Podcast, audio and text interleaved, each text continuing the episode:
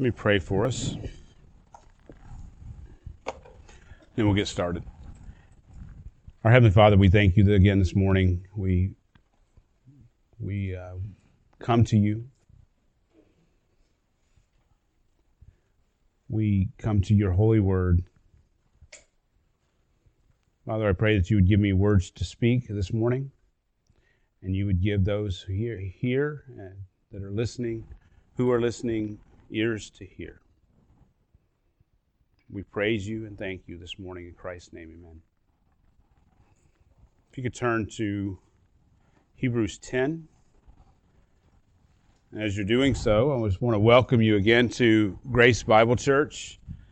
Thankful that you are here. I am thankful that I'm back in the pulpit.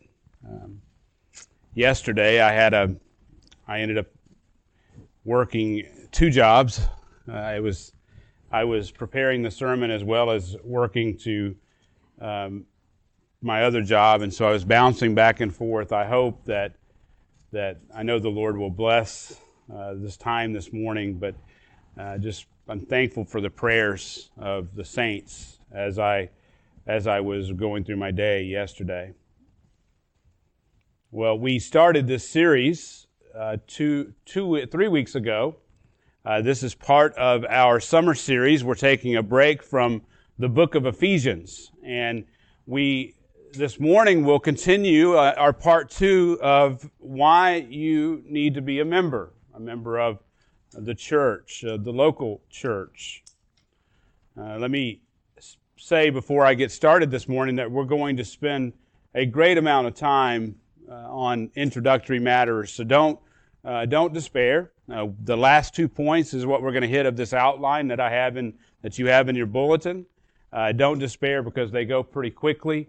Uh, but I have a lot of things on my heart and on my mind that I want to share with you this morning. So let's let's get started. Let's read Hebrews 10, 19 through 25. Therefore, brethren, since we have confidence to enter the holy place by the blood of Jesus, by a new and living way which he inaugurated for us through the veil, that is his flesh. And since we have a great high priest over the house of God, let us draw near with a sincere heart, in full assurance of faith, having our hearts sprinkled clean from an evil conscience and our bodies washed with pure water. Let us hold fast the confession of our hope without wavering, for he who promised is faithful and let us consider how to stimulate one another to love and good deeds, not forsaking our own assembling together, as is the habit of some, but encouraging one another, and all the more as you see the day drawing near. A couple of weeks ago, uh, Joshua Harris and his wife Shannon wrote the following message on Instagram. It's what they said. We're writing to share the news that we are separating and will continue life together as friends. In recent years, significant changes have taken place in both of us. It is with sincere love for one another and understanding of our unique story as a couple that we are moving forward with this decision. We hope to create a generous and supportive future for each other and for our three amazing children in the years ahead. Thank you for understanding, or your understanding, and for respecting our privacy during a difficult time. Beloved, revelations like these, when they come to light, should shock our senses. In this case, Josh and Shannon Harris posted a picture on social media of them together, standing together, to tell the world that they were no longer together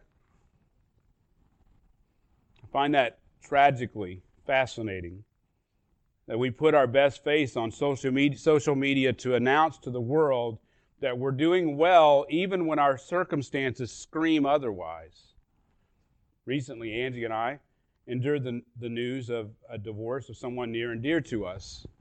In our case, the, it didn't take us completely by surprise because the person never bought into the sanctity of marriage, but, but it was shocking shocking. that this person was willing to throw away over 20 years of their life. 20 years. As if it didn't matter. In Josh Harris's case, it's even more shock, shocking because he had been a pastor of a very large, visible church, prominent church. He preached, he preached the sanctity of marriage. He believed in the sanctity of marriage. He even authored a book. He authored several books, but he authored a book by the name of I Kissed Dating Goodbye. This book was written to extol the virtues of courtship for the purpose of marriage and to avoid the worldly dating scene. And in the book, he emphasized that Christians should not date or even kiss before marriage. And the book was hugely popular in our circles, in evangelical circles. And uh, the, the argument, the book's argument, was taken even further than what he meant. According to Al Mohler, he says this the pushback against the dating culture grew radical and many evangelicals reveled in the radicalism of the moment. In Josh's own words from a couple of years back, he said this The book gave some the impression that a certain methodology of relationships would deliver a happy ever after ending, a great marriage, a great sex life, even though this is not promised by Scripture. In other words, if you go by this formula, then you will by all means have a great marriage. Now, some of you, including myself, have been, may have been, influenced by this book, which he wrote when he was only 19. Let that sink in. Staggering that the same man who wrote a book which spurred a major purity movement within evangelicalism would separate from his wife. And and their plan is, my understanding, is to get a divorce. But Joshua Harris was not finished with his stunning revelations. Just last week, he posted this on Instagram. The information that was left out of our announcement is that I have undergone a massive shift in regard to my faith in Jesus. The popular phrase for this is deconstruction. The biblical phrase is falling away by all measurements that I have for defining a Christian, I am not a Christian. Many people tell me that there is a different way to practice faith, and I want to remain open to this, but I'm not there now. End quote. Beloved, I hope that you join with me in being incredibly saddened by this announcement. This is what Al Mohler had to say about this particular part of the announcement, and I agree with him. He says this Those are absolutely stunning words. They would be stunning and incredibly troubling coming from anyone. But from the former pastor of a megachurch and from someone who has had a very significant influence in the evangelical world, this is truly a milestone event. It also demands a good deal of thinking and a very honest reflection on the part of American evangelicals, end quote. Now, when we look at this from a theological standpoint, there are two possible answers for this. Either Joshua Harris is God's son and he will return. He, either he's truly saved and he will return, or he was never the Lord's and will never return. The apostle John says this in 1 John 2:19, they went out from us but they were not really of us. For if they had been of us, they would have remained with us, but they went out so that it would be shown that they are not of us. Now, I certainly don't want to be callous at any level. I, this saddens me. I've struggled with it all week. This fact does not take away from the fact that one from our midst has fallen away. We should be incredibly saddened by this, beloved, but Josh, well, let me just, he went on to say this in his second post. Said this repenting of his self righteousness, or my, my self righteousness, my fear based approach to life, the teaching of my books, my views of women in the church, and my approach to parenting, to name a few. But I specifically want to add this to the list now. To the LGBTQ plus community, I want to say that I am sorry for the views that I taught in my books and as a pastor regarding sexuality. Stop right there for a second. and Think about that. He goes on to say, I regret standing against marriage equality for not affirming you and your place in the church and for any ways that my writing and speaking contributed to a culture of exclusion and bigotry. I hope you can forgive me, end quote. These subjects that he brings up, beloved, happen to be at the top of the list of current cultural hot button issues. Right? I mean, let's let's just be honest. I don't know Josh's heart. I don't know where he stands, but well, I do know because he makes it clear though. He makes it clear that he now agrees with our culture on each of these topics. He stands with our culture on each of these topics. It doesn't make take much of a, ch- of a jump then for us to conclude that immense pressure has been applied to, the, to Josh's heart concerning these things. So he's been under immense pressure thinking through these things. And I can't say whether this pressure has come from within or without or from the outside, but I do know that he has felt an immense burden regarding these hot button issues. And I think that's important for us to understand. Because we live in a culture that it goes against everything that Christianity stands for. And we're all going to face these pressures.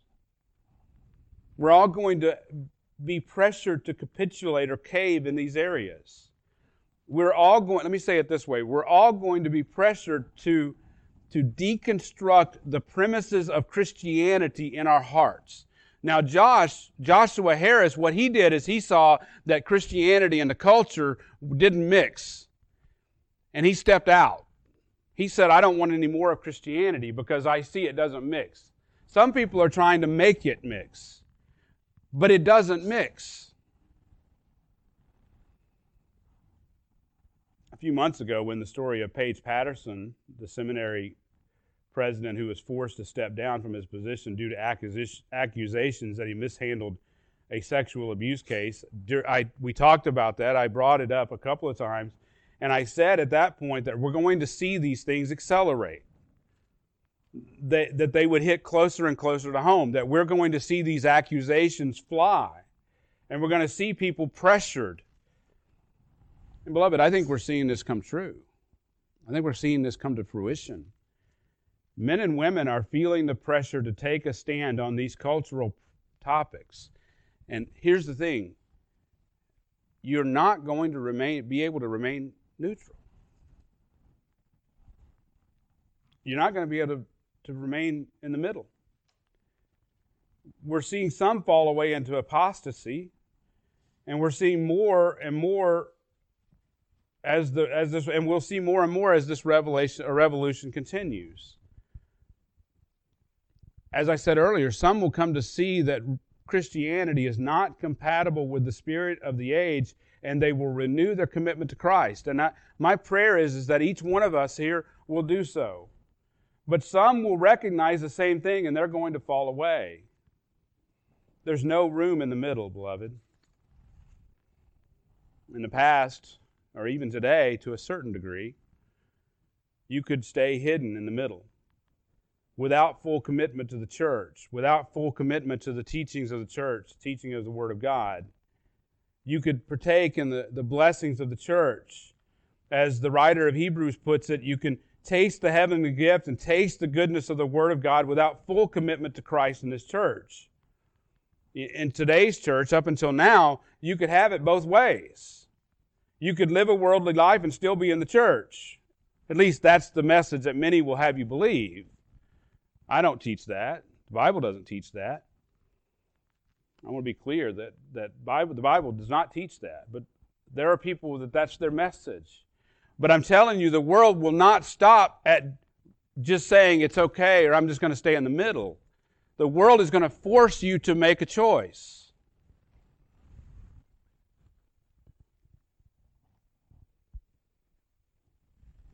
Beloved, God is not unaware of the pressures we're facing.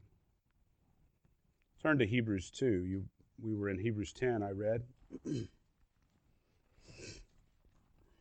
uh, and I want you to know this actually does fit with membership.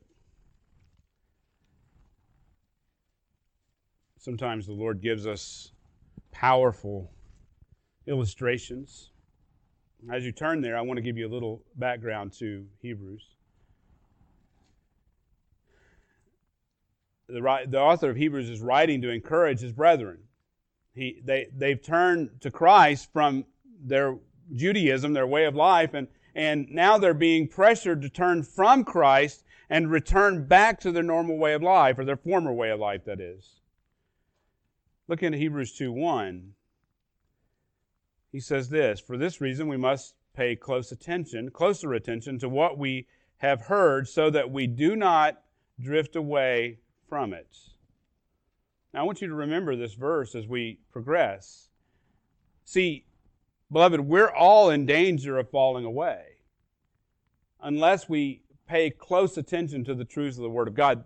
The answer, the answer to all of this is that we need to go further and deeper into God's Word. We need to understand and go further and deeper into theology so that we have a strong foundation to withstand the pressures of this culture. Look at verse 2. For, for if the word spoken through the angels proved unalterable, and every transgression or disobedience received a just penalty, how will we escape if we neglect so great a salvation? After it was at first spoken through the Lord, it was confirmed to us by those who heard. God also testifying with them both signs and wonders, and by various miracles, and by gifts of the Holy Spirit according to his own will. In other words, Christ had miraculously saved them. He had saved them from, from their way of life. He had miraculously saved them, and he had proven to be much greater than anything they, had ever, they ever knew from their old way of life. And the writer is reminding them that the words of the apostles and the prophets were accompanied by miracles and were attested by the gifts of the Holy Spirit. In other words, God bore witness to what the prophets and the apostles had said through signs and wonders performed by his apostles and prophets. They would speak the word of God, and then they, those, that word of God would be accompanied by great miracles. And that was God's way of bearing witness that these men were truly of Him. Therefore, the writer is saying, how can they expect, how can they expect to escape retribution if they turn their back on him, on him. You see what I'm saying? You see what, what's being said here? They knew the truth. They understood the truth, and it had been attested to them, and now they were in danger of falling away from the truth. And he wanted to remind them that they need to pay, pay, pay closer attention to what they have heard and remember, stir up and remember what had been taught. Now, as we move through the chapters of Hebrews, we're going to go quickly through the chapters here. We'll see a series of pa- passages which warn of the dangers of falling away, of apostasy. Look at Hebrews 3:12.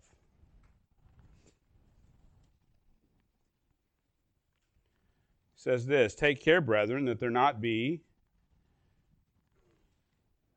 any of you, an ev- any of you, an evil, unbelieving heart that falls away from the living God." As you see, the warning of there's a warning here of falling away. The, the writer of Hebrews says that it is man's evil and unbelieving heart which leads the man or woman to fall away from the Lord. Keep going in verse 13. But exhort, but encourage one another day after day, as long as as it is called today, so that none of you will be hardened by the defeat, deceitfulness of sin. Now, this verse begins to hit on our theme of church membership. You see, we're called to exhort one another every day. Now, it doesn't take much of a jump to say, then if we're going to do this, we need to be committed to one another. We cannot live separately from one another and expect that we'll be exhorted or expect that we will exhort anyone. We must, we must be in close proximity to know each other. We cannot we can't expect to go to church for a couple of hours every other week and expect that we even know each other, much less have the ability to speak into each other's lives. There has to be a level of commitment. Beloved, it is imperative then that we are committed to the body of Christ. Turn over to Hebrews 6 4.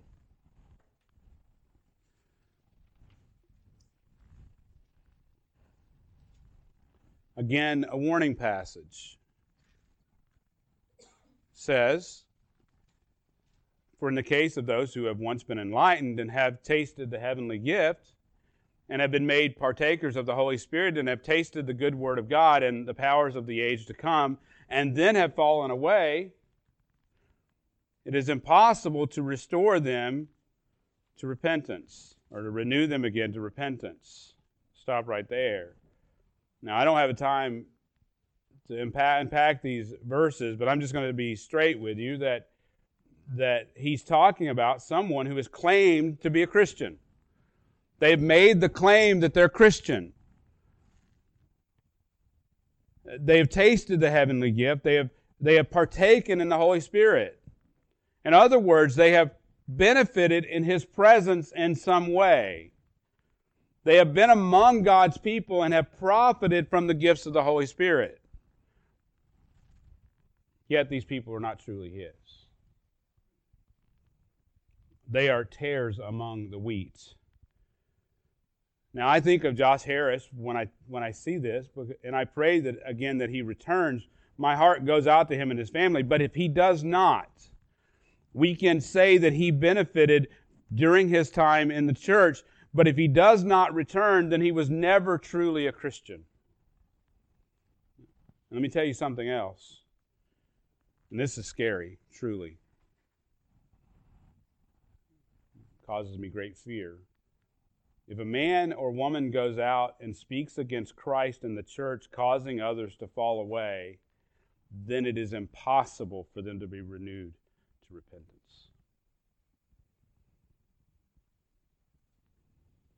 Since they are crucifying once again the Son of God to their own harm and holding him up to contempt.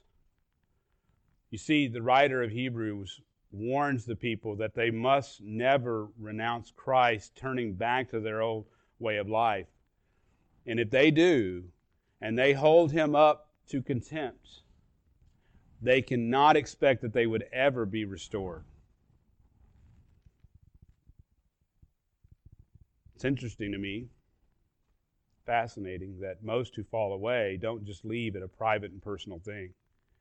You ever noticed that? They become they they they become determined to trumpet to the world that they've come to see the error of their way. They become an evangelist of sorts for those who are wavering. And I think they harden their hearts toward God and the things of God. And I think that God hardens their hearts when they do so. One person said this past week, I was reading some comments on an article about Joshua Harris, and one person said that they had also fallen away. And he was, he was thankful that he had seen the light, that he, was, that he had understood now you know, more, more about the world.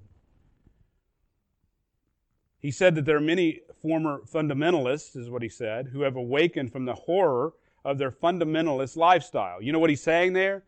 What he's saying is, is that the world is saying that it's okay to do all these things, right? Uh, the, it's okay to have a, a, a, homosexual lifestyle. It's okay to, to be transsexual. It's okay to do all these things.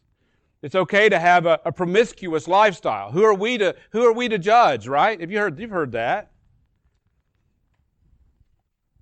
Well, he's saying that these people are seeing the horror of their fundamentalist lifestyle and have begun to dis- deconstruct their faith.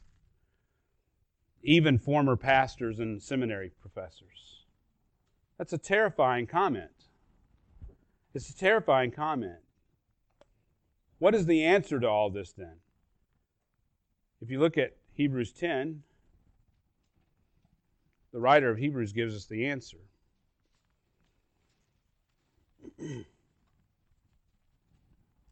I hope, I hope as we go through this, you see the connection, you will see the connection to church membership and why I believe that it's important for us to be members of the local body. Look at verse 23. The writer of Hebrews says, Let us hold fast the confession. Let me read it here. Let us hold fast the confession of our hope without wavering, for he who promised is faithful. Let us hold fast, uh, sorry, let us consider how to stimulate one another to love and good deeds, not forsaking our own assembling together as is the habit of some, but encouraging one another, and all the more as you see the day drawing near. Now, let me give you four quick ways from these verses to protect each other. As I, as I, as the church that is goes through what I believe could be a great time of falling away, as these pressures increase, as people begin to see that Christianity is not compatible with the culture, there's going to be those who, who are committed to Christ. And they're going to step up their committed, commitment to Christ. And I pray that that's you. But there's going to be those who fall away, who, who say, I can't do this. I can't make these things go together. It's a, it's a round peg in a square hole, or whatever it is that we say. Let me give you four quick ways. First, cling to what, it, what you know is true. Beloved, you must keep reminding yourself of the goodness of God. Persecution will come because all who desire to live a godly life in Christ Jesus will be persecuted. But God is faithful.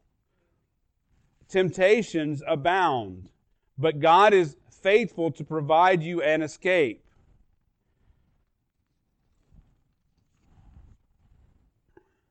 We can trust in God's promises because God's promises are reliable.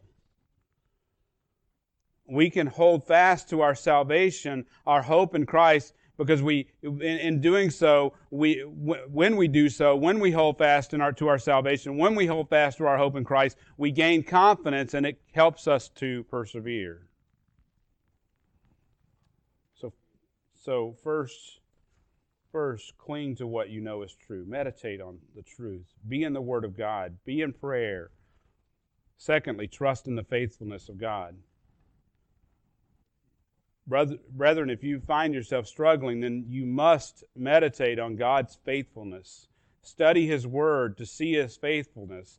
Why do you think the psalmists so often look back at God's mighty deeds? Why do you think he does, that they do that? They do it to remind themselves and others of what God has done. Thus, they remind themselves that they can trust in the future faithfulness of God because the God who has been faithful in the past will by all means be faithful in the future. And if we, if we are able to focus on what God has done, then we can, be tr- we can trust what God will do.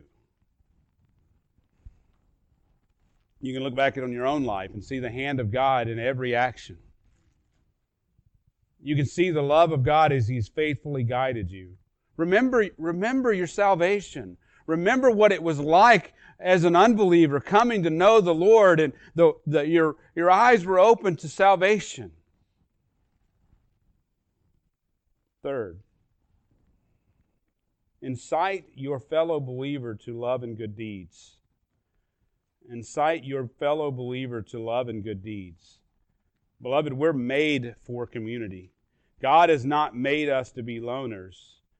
Just this past week, I saw a video, it's a short video of a group of Amish who showed up at the appointed time and they moved an entire metal barn from one place to another in one piece. And it was a large barn.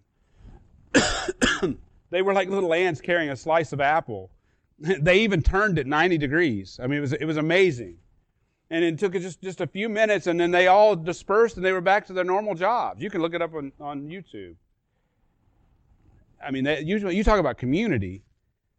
God has made us to have community. It's amazing to me then that in this Hebrews 10 passage, that the, the Greek word translated stir up or stimulate actually means to rouse to activity or provoke. It can also mean the state of irritation expressed in an argument. You know, when you get in an argument with someone and you're irritated by it, you don't like it, that's this, this word. I mean, it, it's, this is not a passive word. We're not to be passive in our interactions with one another. And we may even be irritating at times. You know, we should think of teenage boys, right? Fighting one minute and friends the next. I'm not saying we need to fight. But I am saying that sometimes when we, we get into one another's lives, it's not going to be enjoyable. But it's necessary. We protect ourselves and others when we love and serve one another and we build one another up in the faith. And we protect ourselves when we stimulate or even incite our brothers and sisters to love and good deeds. And they're doing the same for us. Fourth, fourth way to protect yourself from falling away is gather with one another. Gather. Beloved, you need to be a Christian you need to be a Christian. Stop there. No, you need to be a Christian who doesn't generally miss a gathering. You need to be a Christian who comes and gathers with the believers in, in, in the church.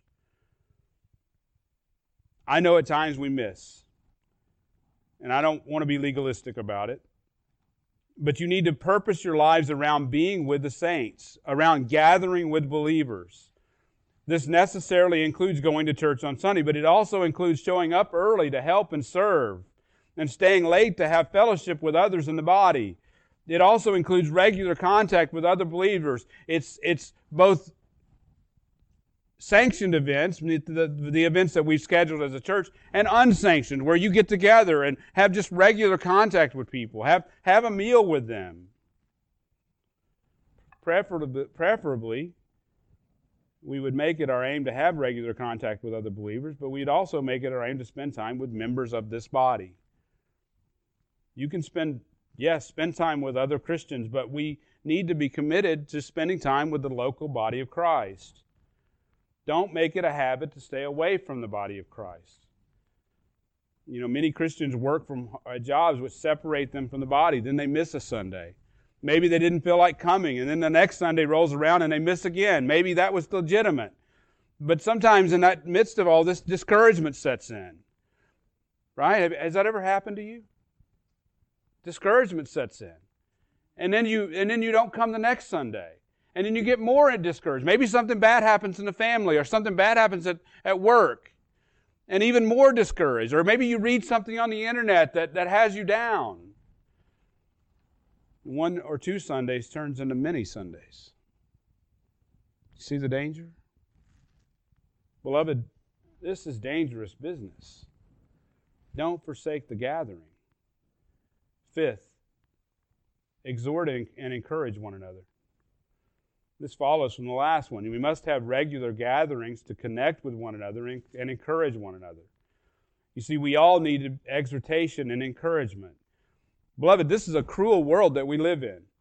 You know, most of you know probably the last 24 hours there have been two, two mass shootings. I was telling Brother Ricky this morning, I was telling him that when I was a kid, there was a shooting at McDonald's in, in California, and it was on the news for days.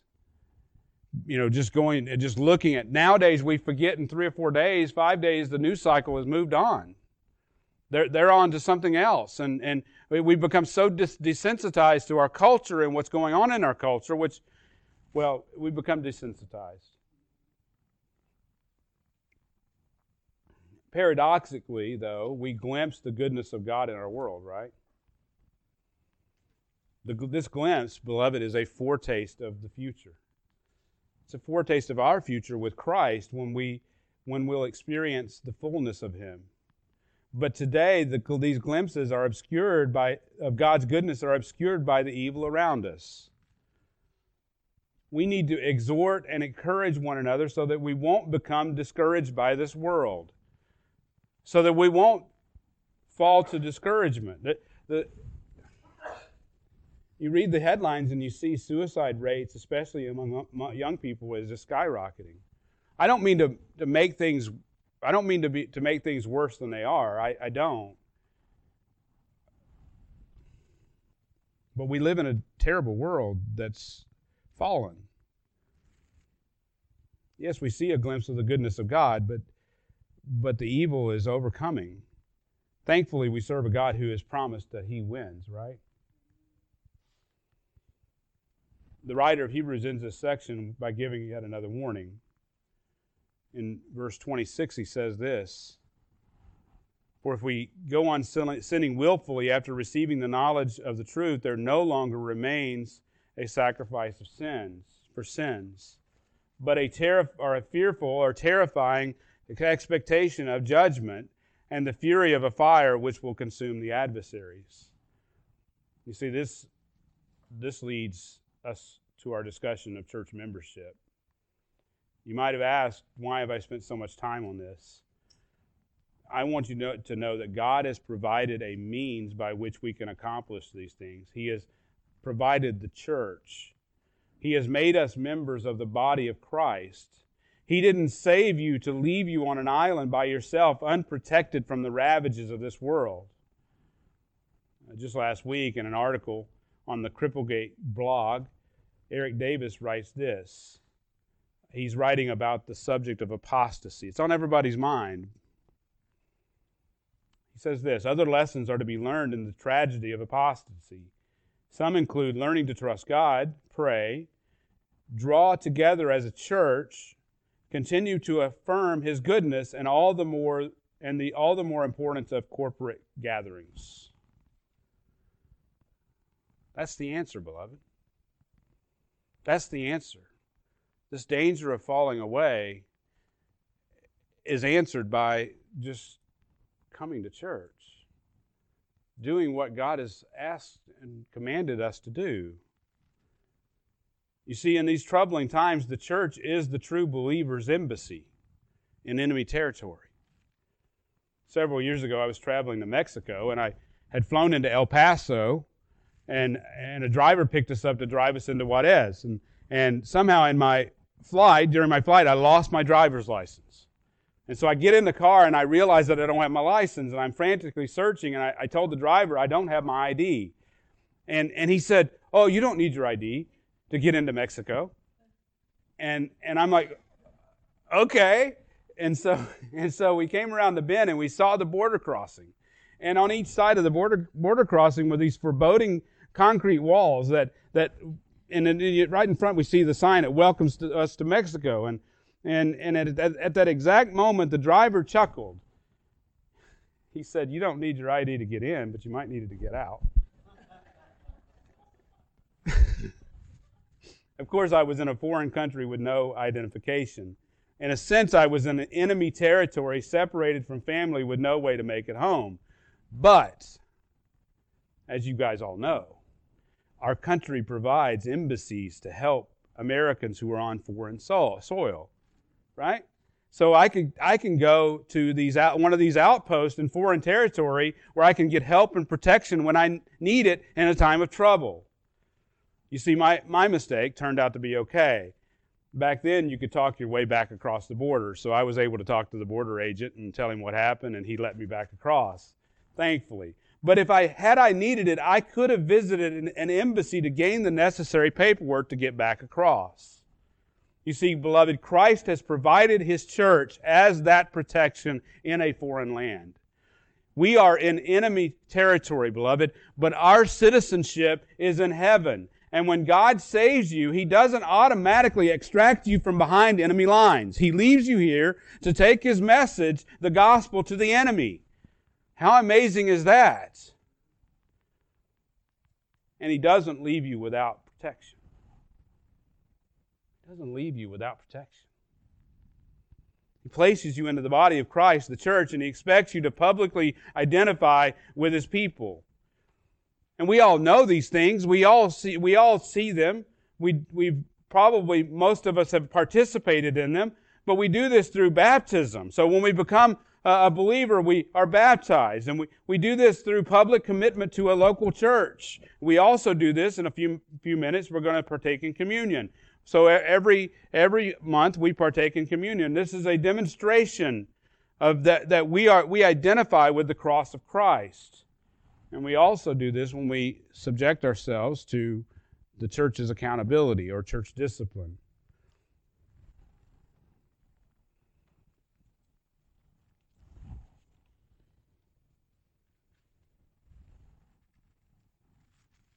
Now, three weeks ago, we started to look at four arguments for membership in the local church.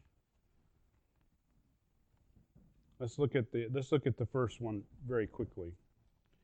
There are irreproachable bases. This is the plural of basis. Beloved, our basis for church membership is found in the scriptures.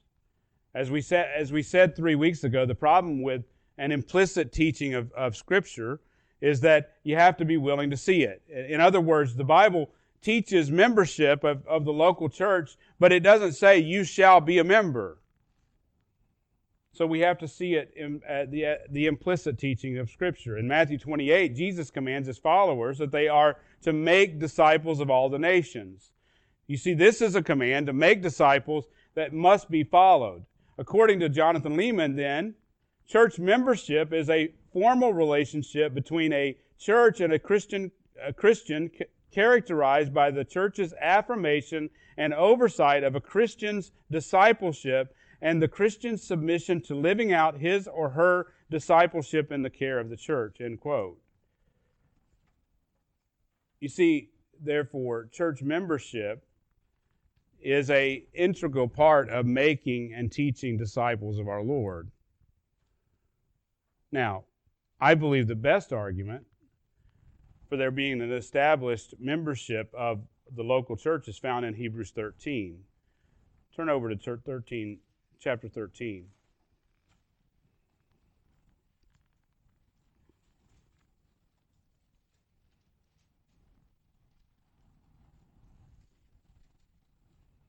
So, just to reiterate, Jesus commanded us to make disciples.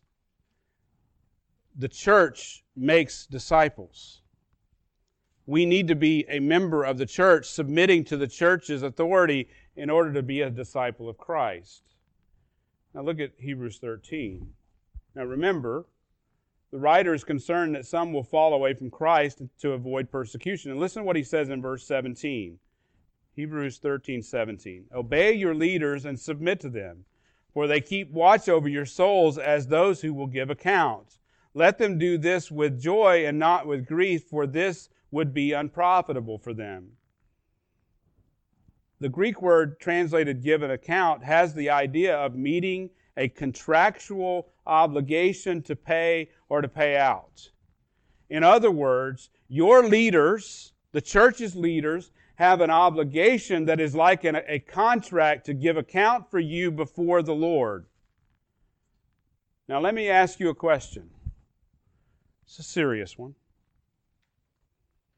How can I or any leader in the church give an account for saints who have not publicly committed to the church and their leadership? Can't. I wouldn't know who's in and who's out. You see, we all know the answer to that question. The leader must know which sheep he's responsible for. Let's look at the, the second argument for church membership. There are iniquitous barriers. Let me, let me remind you of a few barriers to joining a church. First, we said lawless individualism. And secondly, legalistic authoritarianism. And thirdly, commitment phobia. Now, let me just give you a brief definition of each of these. Lawless individualism is uh, our fight for independence. We don't want to be dependent and we don't want to be held accountable. But as Christians, we must recognize that God did not design us in this way. He designed us to be, He, he designed us to be a dependent people. He designed us for community. Therefore, we have to fight against these tendencies. You can't do anything in life without help from someone else. I hope you realize that. I mean, you have to, you, you have to have others. And it's especially true in the church. It's especially true when it comes to your salvation. You can't grow as a Christian on your own. You can't be independent. and you have to be held accountable. The second barrier to church membership is legalistic authoritarianism. And some of you have convictions that I don't have, and vice versa. The problem comes when we, when we apply our personal convictions to others in the church when those convictions are not one of the clear commands of Scripture. I would say that was the biggest problem with Joshua Harris, is that he saw a formula. And he thought, if I do this formula, then I'll be successful in my marriage. That I, if I do this thing, I'll, it'll all work out for me. And, and it becomes a series of formulas. If I do this, then this will happen. But that's not Christianity. That's not following Christ. Beloved, there's a real danger when we exceed what God has said because it can be a real cause of stumbling for people. We have to stick with what the Word of God said. We can't add to nor take away, right? Do not add to or take away. I think we sometimes forget about that add to. But that's one of our biggest problems. But here's the thing God does not give us, give us this as an out. He doesn't say, oh, people are going to be overly zealous, you shouldn't join a church. No, he says he wants us to join a church. We're called to join with the body of Christ. It's not a, it's not a, it's not an argument, or it's not a good argument. Third barrier is commitment phobia. Some of you don't want to make a commitment. You might be looking for something better to come along. You're fearful of being tied down. You might be looking for something better to come along, or you're fearful uh, to be tied down. Either way, you stay on the fringes of the church rather than fully committing to the body. Here's the thing if God has saved you, don't you think He's committed to you? Yes, absolutely. Christ died for you. Christ died for His church. He laid His life down for you, and He wants you to commit to Him and beloved and to his church. This leads us to the third argument for church membership. Let me these are, there are innumerable benefits. There are innumerable benefits. Let me quickly give you a few benefits of membership in the local church. Membership will first provide you the protection you need. We've seen that the church is our embassy on earth. It is, the, it is a fort in enemy territory. You are citizens of heaven if you are a believer. And membership on church, eh, he, he, our membership in a church here on earth is the antecedent of our, er, of our citizenship in heaven. I messed that up. Let me say it again. Membership in a church here on earth is the antecedent to our citizenship in heaven, or realizing, or fully realizing our citizenship in heaven. Do you understand what I'm saying? When you're part of the church, you're sitting here with the saints. What do you think you're going to do in heaven for the rest of your, of your existence? For the rest of eternity? You're going to be with the saints.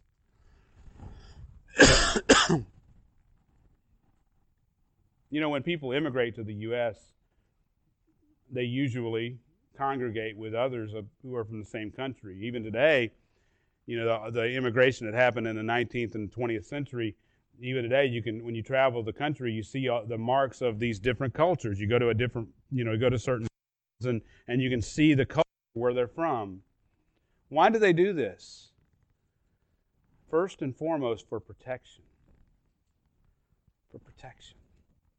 Because they they know people.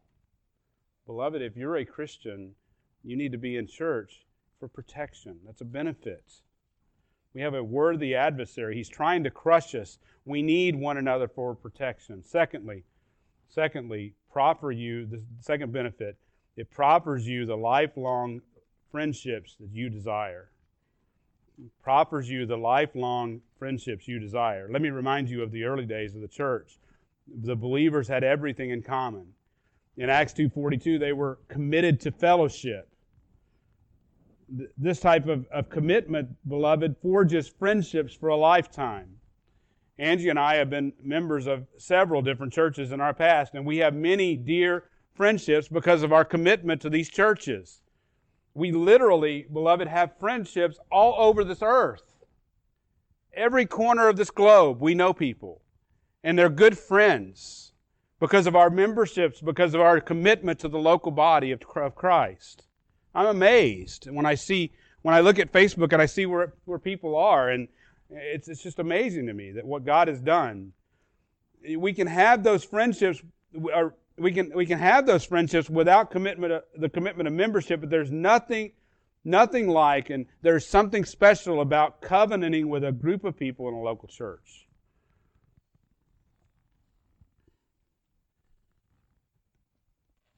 Jonathan Leeman says this The relationships we share in the local church will ultimately prove more interconnected than a physical body, more safe than a father's embrace, more collegial than brotherly love, more resilient than a stone house, more holy than a priesthood, and on and on we could go. End quote. You want true friends? Commit to the local church. Commit. Become a member. Friends for a lifetime, friends for eternity, actually. Third, give me, or it'll give you more ministry opportunities which will fulfill you. In our day and age, beloved, we must carefully vet people for service in the body. Whether it be handling of funds or whether it be whether it be uh, nursery work uh, you, you need to be a committed member of our church. And we certainly need you to be a member of our church if you're going to teach, preach, and lead music. You see, in today's age, uh, with nursery care, we have to be careful to, to have the right people, make sure that we don't have the wrong people taking care of the, of the children. We have to be careful to make sure that we have the right people doing the right things, that we know who they are, that they are committed to our Lord Jesus Christ. Fourth benefit it affords you helpful services. As the church grows, I hope that we'll see some people get married. But I can't perform a wedding for your family if you're not a member of this church. That may sound harsh, but the truth is is that we're opening ourselves up to the accusation of discrimination if we would marry anyone. If we if we turn people away for uh, for reasons other than being a member, then there's accusation It could be an accusation of discrimination, and we're and there's a liability to that. So if you want to if you want to be married in this church, you need to be a member. You need to be a member if you want to use. We don't have a building and grounds, but but it's the same idea. We need to be we need to be careful as to who gets to use what we have.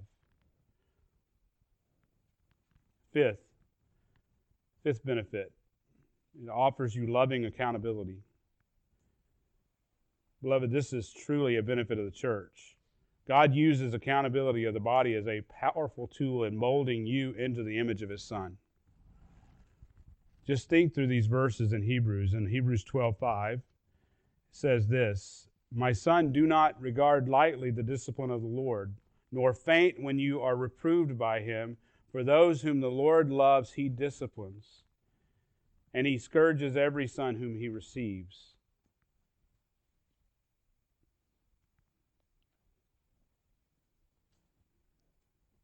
We need the loving discipline of the Lord, and he does so through accountability of the church. let's look at the last argument very quickly. There are incredible burdens. There are incredible burdens. Beloved, you are obligated as a church member to perform the one another's. Let me give you a few of those from Scripture. You're to be at peace with one another, Mark 9:50. You are to be devoted to one another in brotherly love and honor one another above yourselves, Romans 12:10. You are to Live in harmony with one another, Romans 12:16. You are not to pass judgment on one another, Romans 14, 13. You are to accept one another as just as Christ has accepted you, Romans 15, 7. You are to carry each other's burdens, and, and in this way you're to fulfill the law of Christ, Galatians 6, 2. You are to speak to one another with psalms and hymns and spiritual songs, that's Ephesians 5, 19. You are to submit to one another according to Ephesians 5:21. You, you are to encourage one another and build each other up according to 1 Thessalonians 5:11. You are to consider, and we saw this earlier, how to spur one another on toward love and good deeds according to Hebrews 10:24. And you are to encourage one another according to Hebrews 10:25. Beloved, you can do the one another's without being a member of the body, of the local body. But membership obligates you. It obligates you and me to a specific group of people. And if I commit to a certain group of people, a specific group of people, I am obligated to them. And those obligation, my obligation to them forces me to work through any differences that may arise. It forces me to. Therefore, I grow or we grow as we work through our differences. We grow as our weaknesses are revealed as we relate to others. What happens is if I don't commit, then I so easily just walk away.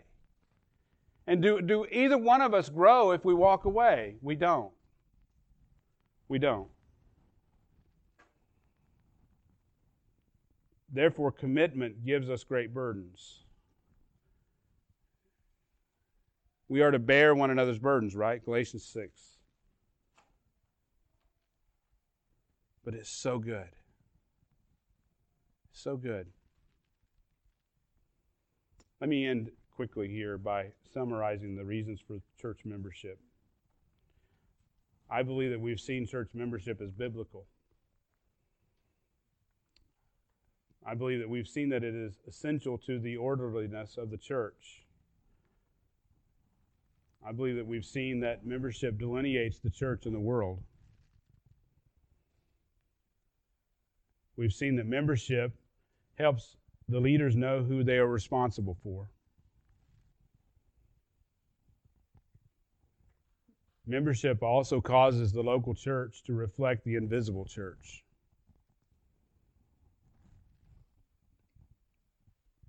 And membership also promotes your involvement not just in service, but also your involvement in each other's lives.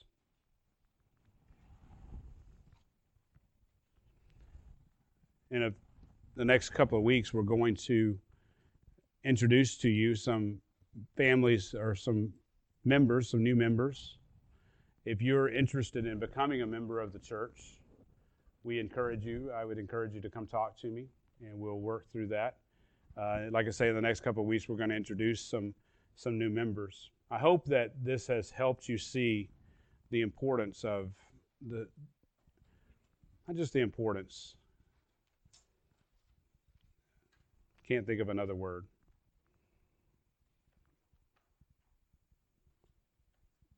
It's the, it could be the difference between being a Christian who perseveres and being a Christian who falls away. I hope you've seen that and hope you understand it. Let, let us pray. Heavenly Father, we thank you this morning again. I know I've gone long and maybe struggled to say what I needed to say, but I trust, Lord, that you would use this time.